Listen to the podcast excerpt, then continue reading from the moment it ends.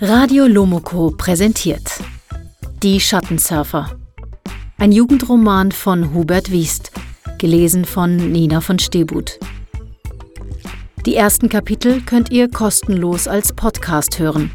Das E-Book und das Taschenbuch gibt es bei Amazon und anderen E-Book-Shops. Das komplette Hörbuch erscheint bald.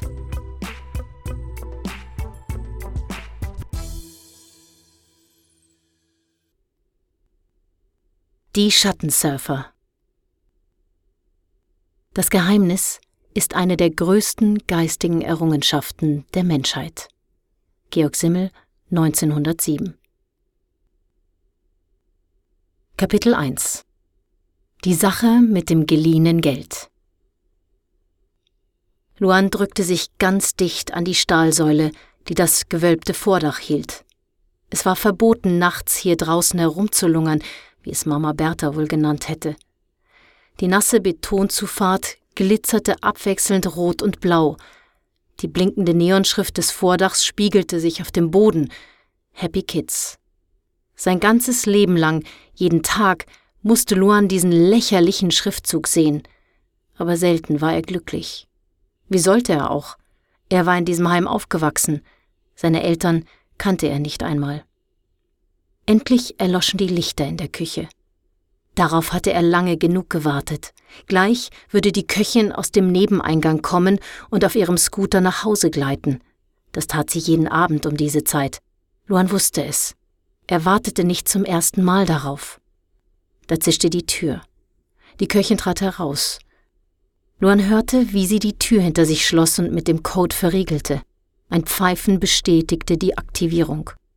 Luan grinste über dieses altmodische System, das Mama Bertha wohl für sicher hielt. Schon mit acht Jahren konnte er es knacken, und jetzt war er 15. Die Köchin stieg auf ihren Scooter und schloss die Glaskuppel. Surrend schwebte der Scooter über die Betonausfahrt hinaus. Luan blickte sich noch einmal um. Im Haupthaus war es ruhig. Um diese Zeit schliefen alle, auch Frau Bertowa, die Heimleiterin, Mama Bertha, wie sie von den Kindern genannt wurde, achtete penibel genau auf die Bettruhe. Luans Puls pochte. Dabei hatte er es schon einige Male getan, nie hatte es Probleme gegeben. Luan drückte sich von der Stahlsäule ab. Wie ein Kaninchen schlug er Haken über den Betonweg. Luan wusste genau, wo ihn die Kameras nicht einfangen konnten. Uralte Kameras. Zum Glück hielt Mama Bertha nichts von moderner Technik.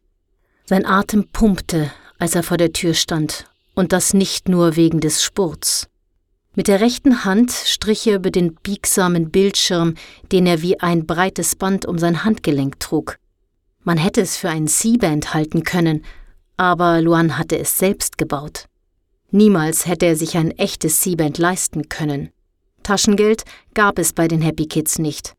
Mama Bertha vertrat die Ansicht, dass Kinder kein Geld bräuchten. Sie bekämen schließlich zu essen und zu trinken, Kleidung und was sie sonst noch bräuchten.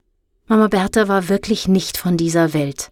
Sie war schuld, wenn sich Luan Geld ausleihen musste. Neben der Tür war eine altmodische Glasplatte in die Wand eingelassen.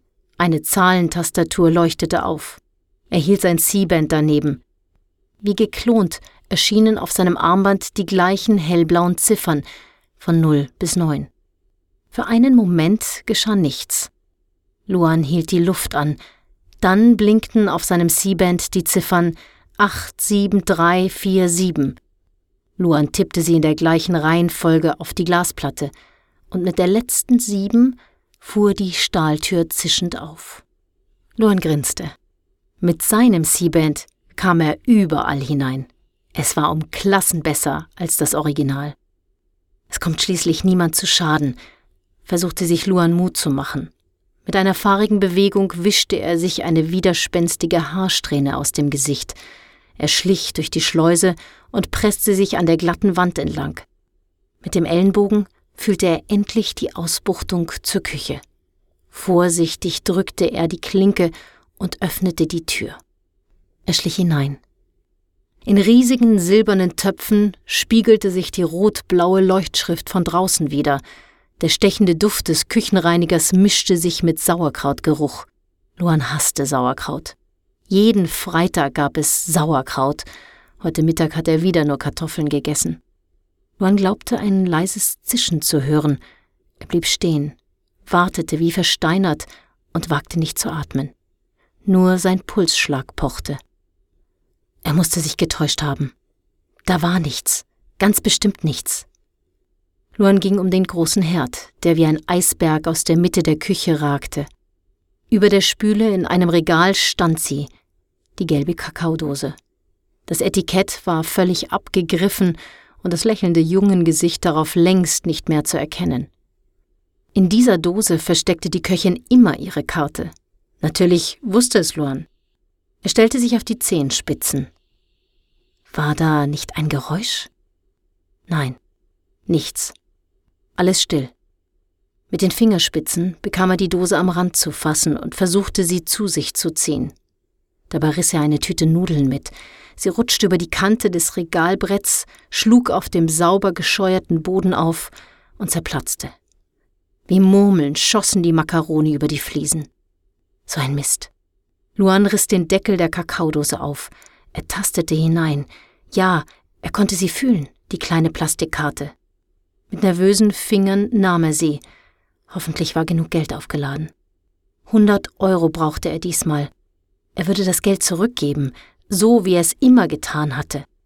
Von dem Geld konnte er Bauteile kaufen, um einen Computer für einen Bekannten zu bauen. Dieser hatte ihm viel Geld versprochen.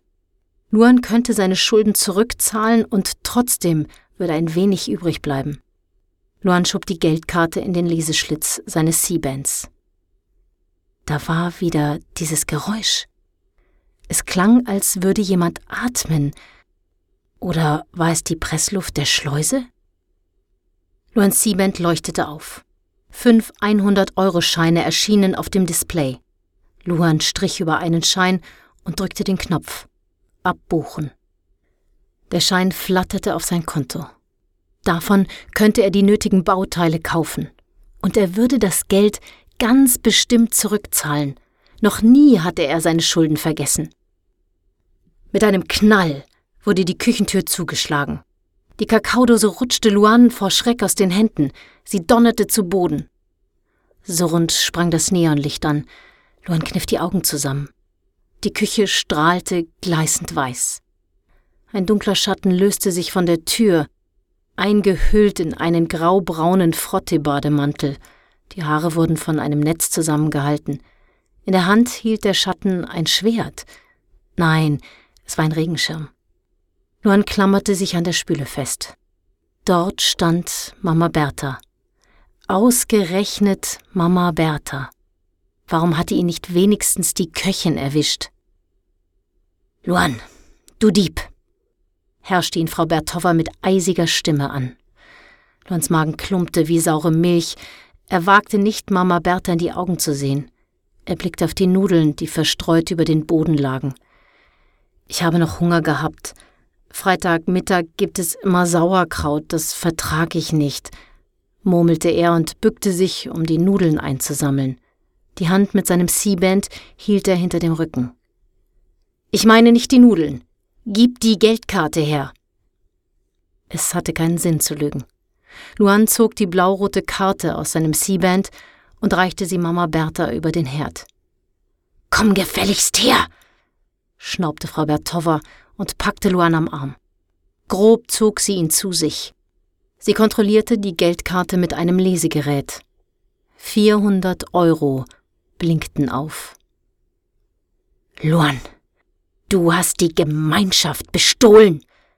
Wie verfaultes Fleisch spuckte Frau Betova diese Worte aus. Ich kann das erklären, stammelte er und starrte auf Mama Berthas Hausschuhe. Da gibt es nichts zu erklären. Du hast uns bestohlen. Du hast das Vertrauen der Gemeinschaft missbraucht. Aber Mama Bertha ist, ist anders, als Sie denken. Ich. versuchte es Luan. Schweig, ich will deine Lügen nicht hören. Für dich bin ich nicht mehr Mama Bertha. Merk dir das. Bitte, nur zwei Minuten, flehte Luan. Nein, das hättest du dir früher überlegen müssen, sagte Frau Bertowa. Sie zog ihren Regenschirm durch die Luft, als wollte sie damit jeden Widerspruch abschneiden. Du Betrüger, bist von der Kristallfeier ausgeschlossen. Aus dir wird kein nützliches Mitglied der Gesellschaft werden. Du hast die Kristallfeier nicht verdient. Niemals. Die Kristallfeier, schoss es Luan durch den Kopf. Seit Monaten hatte er für die Kristallprüfung gelernt. Endlich durfte er beweisen, was er wirklich konnte. Keiner machte ihm etwas vor, wenn es um Computer ging. Er war der Beste in seiner Klasse, vielleicht in der ganzen Schule. Sein Lehrer hatte einmal gesagt, dass er das Zeug zu etwas Besonderem hätte. Frau Bertowas Stimme drang wie durch Watte an Luans Ohren. Die ganze Küche drehte sich um ihn. Und dann tauchte er wie nach einem gleißenden Blitz in tiefe Dunkelheit.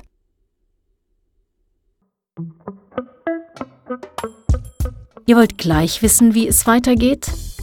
Die Schattensurfer gibt es jetzt bei Amazon und anderen Buchläden im Internet als E-Book und Taschenbuch. Wir freuen uns über euer Interesse, jeden Kommentar und jede Rezension. Wenn euch die Schattensurfer gefallen, empfehlt sie bitte Freunden und Verwandten. Wart ihr schon einmal auf der Radio Lomoko Facebook-Seite? Kennt ihr unsere Website www.lomoko.de? Dort findet ihr mehr Infos zu den Schattensurfern.